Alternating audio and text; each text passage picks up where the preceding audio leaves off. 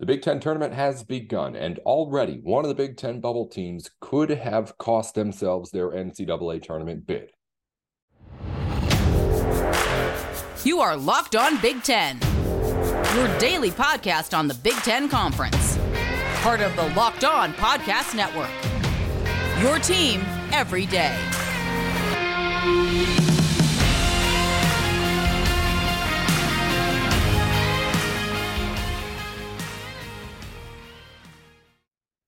Hey, I'm Nate Dickinson. Thanks for tuning in to Locked On Big Ten, and thanks for making the show your first listen every single weekday. Be sure to follow along wherever you get your podcasts on YouTube and on Twitter too. It's at Locked On Big Ten, one zero at the end when you're typing it out, not T E N. I'm Nate Dickinson at Nate with Sports on Twitter. And coming up on today's show, we're going to get into with John Garcia Jr. later on, Purdue's latest quarterback commit. They've got their guy for the 2024 class, a four star recruit and we'll talk more about how the quarterbacks are going at Purdue as of late. That's coming up in just a minute. But first, let's get into the top of things at the Big Ten tournament. The bottom four seeds in the regular season facing off yesterday. And we already got ourselves an upset that could cost a team a tournament bid. That being the Wisconsin Badgers losing to the Ohio State Buckeyes over the course of yesterday's matchup. It was a 13 12 upset as far as what happened on the actual seedings. But this game was one in which Ohio State just looked better and played better throughout most of it. Buckeyes had been hot as of late, continue that hot streak by beating Wisconsin team that really just didn't have it. The Badgers shoot 35% from the field, just 18% from three and they can't really take advantage of some of the other opportunities they had because of that. Uh, 15 offensive rebounds for this Badgers team in this game, a 16 to 10 turnover advantage in favor of the Badgers too, but they really just didn't show up. But Tyler Wahl was the only guy who had a really, really good game. Uh, 19 points, 10 rebounds to go with it too. Badgers just came out of the gates terrible, really, really bad. Only scored 18 points in that first half and end up taking a 36 to 18 deficit into the locker rooms. Now, give the Badgers credit. They fought to get back into this game and were as close as four points with about a minute to play. But then they didn't score another point the rest of the way. There were a lot of situations like that where it seemed like Wisconsin had a chance to win the game and just didn't execute.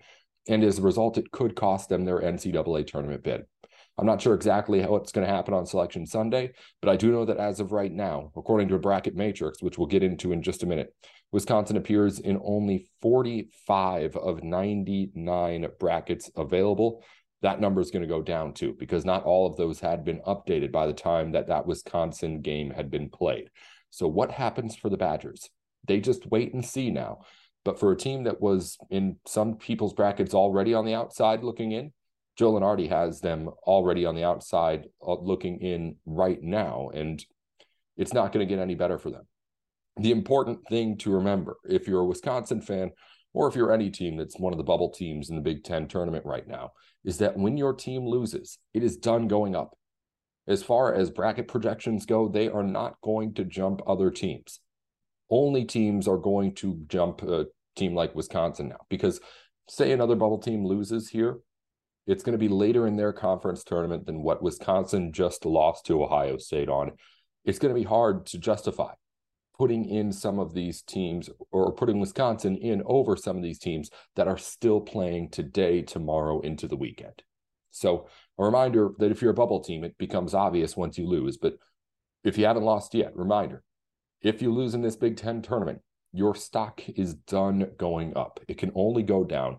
Teams can only jump you teams can only steal bids from those smaller conferences. It's going to be really, really interesting to see if Wisconsin can squeeze its way in there, but it didn't give itself any sort of an argument there with that loss.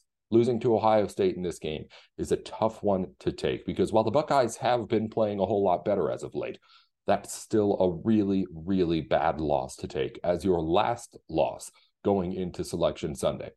So we'll see what happens with Wisconsin. But if you ask me, that loss costs them the NCAA tournament. We'll see what ends up happening again when it comes to the weekend.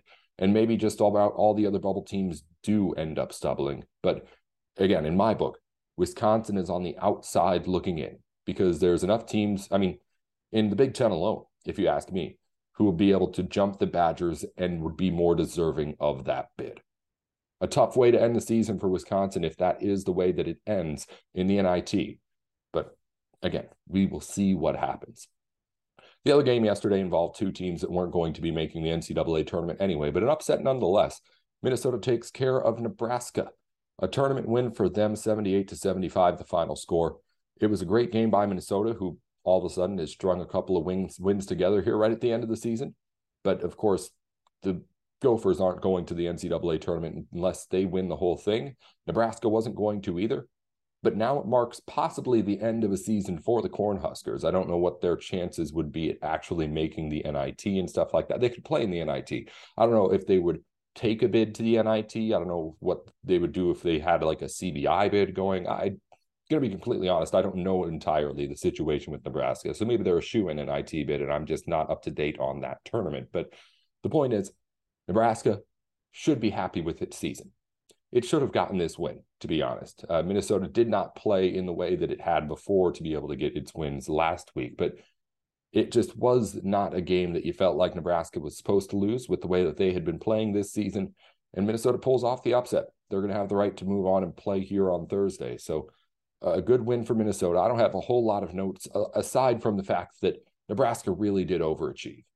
I mean, for this team to finish where it did, given what it was supposed to do, which was really only win a couple of more Big Ten games than Minnesota did. Minnesota finished two and seventeen in the Big Ten, wasn't two and eighteen because it didn't play Michigan State, but Nebraska finished nine and eleven in a spot where I was expecting more like four and 16, five and 15. For that team to be a game away from being 500 in the Big Ten, that's a remarkable improvement over what was the expectation for Nebraska. And they should be holding their heads high because they overachieved, but also overachieved in kind of the way that you want to by getting better over the course of a season.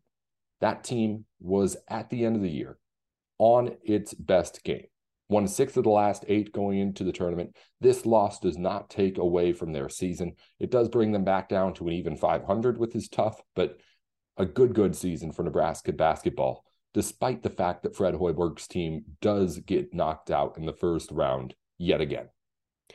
Let's look at everything that happened in basketball coming up. We're going to talk to John Garcia Jr. on the latest quarterback commit to the Purdue Boilermakers. New coaching staff, new quarterback coming in from the transfer portal for Purdue. So, what does this new class of 2024 guy say about how that new staff is viewing the quarterback position?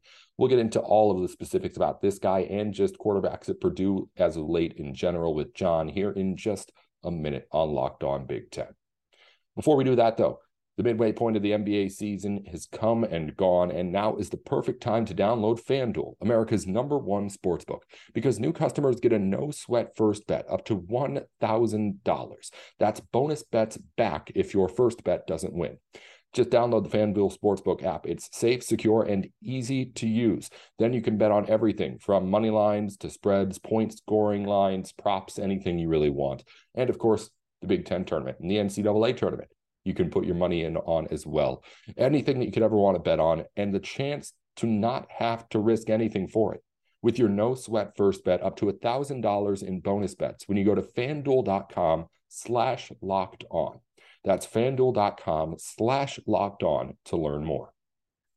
Thanks for making Locked On Big Ten your first listen every day. Make sure you check out our brand new podcast, Locked On College Basketball. Everything you need to know about the college basketball scene in one place. Plus, hear from big name experts, insiders, coaches, and players. Locked On College Basketball, available on YouTube and wherever you get your podcasts. All right, let's get into things with John Garcia Jr. I talked to him yesterday about the latest football commit coming to the Big Ten. A quarterback, a four star quarterback at that, headed to Purdue. Not the first one that the Boilermakers have had. They've had some success recruiting at that position. We'll see if it can translate to some more wins and a more sustainable program under a new head coach. My thoughts and John's thoughts here on Locked On Big Ten. You're tuned into Locked On Big Ten. Everything you need to know about the conference every day of the week, including on the recruiting side. And when recruiting stuff happens, we get John Garcia Jr. in here to go over it with us. The Purdue Boilermakers getting a big get at the quarterback position. Marcus Davila, Marcos Davila, apologies there, It's a four star quarterback out of Texas. We've seen Purdue nab a couple of four star QBs over the last few years, but this is a bit of a new trend, them getting up to this next level under center. What do you know about this guy in particular, coming out of, of course, the biggest football state in the country? Yeah, it's just churning out quarterbacks uh, in the state of Texas. Uh, look, Marcos is a guy who is really on the ascent. Two year starter at, at Midland Legacy, one of the bigger uh, more notable programs uh, in the state of Texas. If you watch Friday Night Lights, one of the schools that Permian played against. So obviously, an all eyes on me type of school that, that shuts down for Friday Night Football. And with that spotlight, Marcos has ran with it uh, as a sophomore. Really broke out 2,000 yard season, nearly 3,000, and then as a junior, really took it to the next level. Uh, increased just about every facet, completion percentage, more yards, more touchdowns, uh, more running production on top of it as well. So a big physical quarterback, but really his calling card is right along with what you would expect at Purdue with Graham Harrell, you know, at the controls. It's it's spread, it's timing, it's anticipation and accuracy. Uh, and at six three over over 210 pounds, he's got the physicality to to touch anywhere on the field as needed. But when you watch his Friday night tape, Nate, it, it is very much timing based. So he's already doing a lot of the elements that you would expect to see him do at the Power Five level. And, and this presents as a really nice get. Uh, not only a, a big time, you know, blue chip type quarterback out of the state of Texas, but he was committed to TCU until the other day. So took the visit uh, to West Lafayette and really enjoyed his time there. Family came alongside, and that combination of of Graham Harrell, the other assistant coaches, and, and even the, the, overall feel of that new staff was something he said he already felt at home with, so much so that he pulled the trigger despite having planned visits to other programs. I think Miami, Colorado, a couple other schools were supposed to host him this month, but obviously saw enough on that trip to sort of wrap up his recruitment. Um, and I think that's obviously saying a lot for, for Walters and Graham Harrell, all the coaches there at Purdue. It, it, feels it feels new and different there offensively, and I think grabbing Hudson Card in the portal and now Marcos Davila uh, from a high school perspective, I think you start to to, to stack your room uh, from a quarterbacking standpoint, and I think that's about as ideal as it gets in, in this day and age of quarterback movement and fluidity. So individually, this is a big get, but in the grand scheme, it feels even bigger for Purdue from a timing standpoint. So obviously, I'm, I'm a big fan of this move. You mentioned the fit with Purdue in particular, a new coaching staff, obviously, over there in West Lafayette. What should Boilermakers fans be expecting to in the same kind of vein in getting this guy as the first quarterback on the roster under this new staff? What should Boilermakers fans expect to see as far as how this passing game will look different than under when under Jeff Brohm?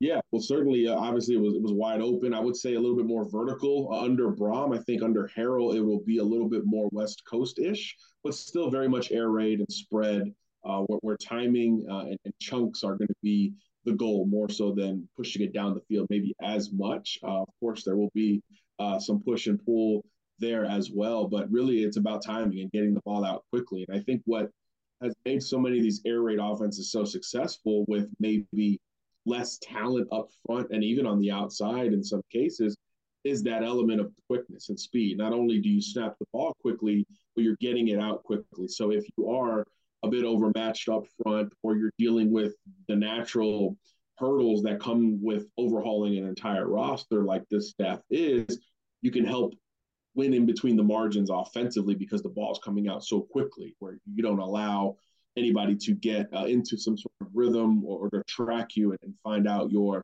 uh, tendencies uh, thereafter. So if the ball is getting out quickly with a guy like Hudson Card, who's also athletic, I think you could expect a whole lot on his shoulders in particular, which I think is part of the reason why this was such a great fit on both ends of the portal and, and QB spectrum. So yeah, I think it, the air raid helps you, you know, live in the margins. I mean, look at Mike Leach at Washington State, even at Mississippi State, and some of these other air raid concepts that have um, helped to turn things around quickly at different schools. That's what you expect. If the trigger man has it figured out, then you could sort of live with lesser talent elsewhere offensively because of the system. So it's really important to to hit that mark first, and it looks like Purdue is doing that uh, not only right now but but into the future.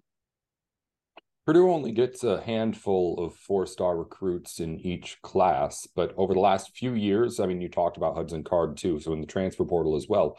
Over the past few years, one of those guys in the handful, it seems like, has pretty consistently been a quarterback. Uh, yeah. We've talked plenty about how this team likes to air the ball out. That's attractive, but uh, what is it about Purdue that's making it such um, an increasingly desirable place for gunslingers and people to go?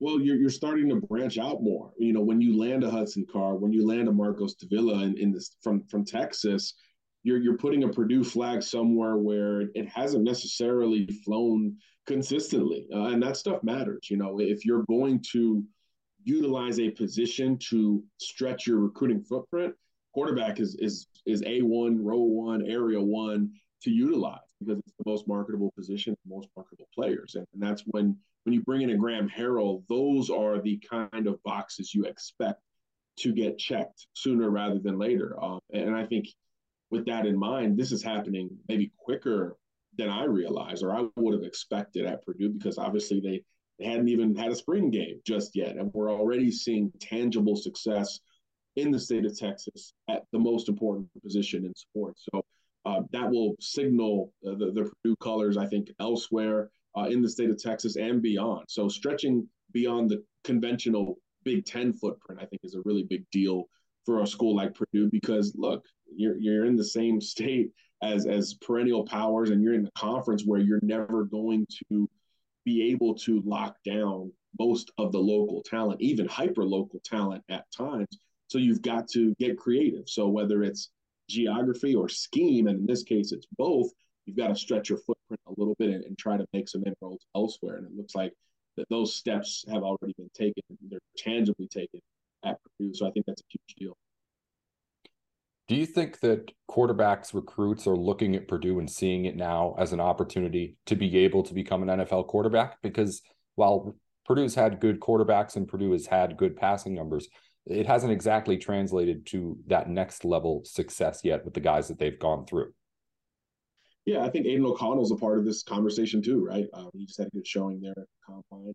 He's going to get selected at some point yeah. in this draft, so it kind of all works together. Um, and I think the, the profile with Card will only elevate some of those expectations. And yeah, quarterbacks are obviously already buying into that trajectory under this staff and with Harrell in particular. It's it's just it's kind of all encompassing when you've got a coordinator who who played it, who you, you can go Google and look into. Uh, I mean, not for you and me, but for a recruit, you got to go look into maybe a, some YouTube on on what he did there at Texas Tech, uh, and it gives you cachet in that state, which is so important. But I think it, even just as a coach, he's kind of built his own reputation separate uh, from his playing days, uh, and he even you know touched the NFL at times, of course. So all of that creates so much benefit of the doubt, even for coaching staff like Purdue's that's under transition and is trying to overhaul uh, what was, you know, frankly, an overachieving type of, of roster uh, under previously. So,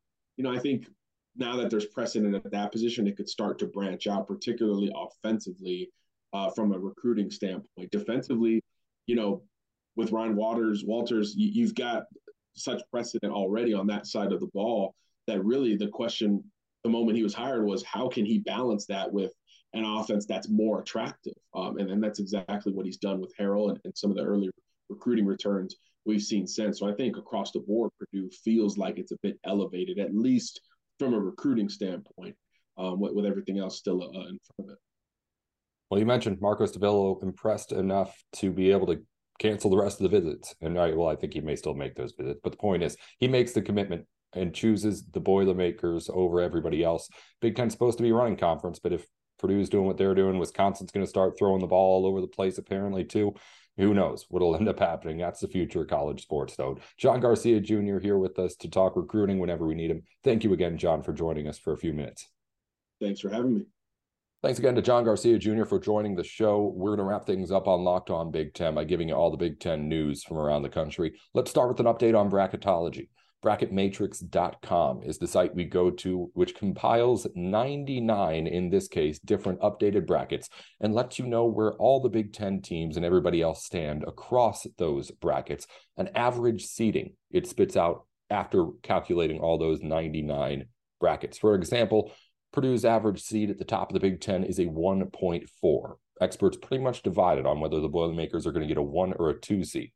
Averages on IU is at a 4.1, Michigan State's at a 6.8, Northwestern 6.9, Iowa 7.9, Maryland 8.1, and Illinois 8.2. Rutgers is back on the bubble. They appear in 78 of 99 brackets. Penn State appears in more brackets now, 89 out of 99 brackets after their win over the weekend. Wisconsin, as I mentioned earlier, appears in just 45 of 99 brackets, and that number is sure to go down after everyone else updates after yesterday's loss. And Michigan appears in just two of 99 brackets. That's going to, of course, mean a lot for Michigan and Rutgers as they lead off the four Big Ten tournament games today. It'll be Michigan against Rutgers, then Ohio State, Iowa, then Penn State, Illinois, and then Minnesota and Maryland for the right to face off against one of the top four seeds who start their tournament play tomorrow. Only other thing on the Big Ten schedule for the day is in women's lacrosse, an official Big Ten game, Michigan against Ohio State. They'll renew their rivalry. And as far as players of the week, we've got a whole bunch of them on a Thursday. In women's tennis, Michigan's Julia Fliegner is your athlete of the week. In men's tennis, Nebraska's William Gleason takes home the honors.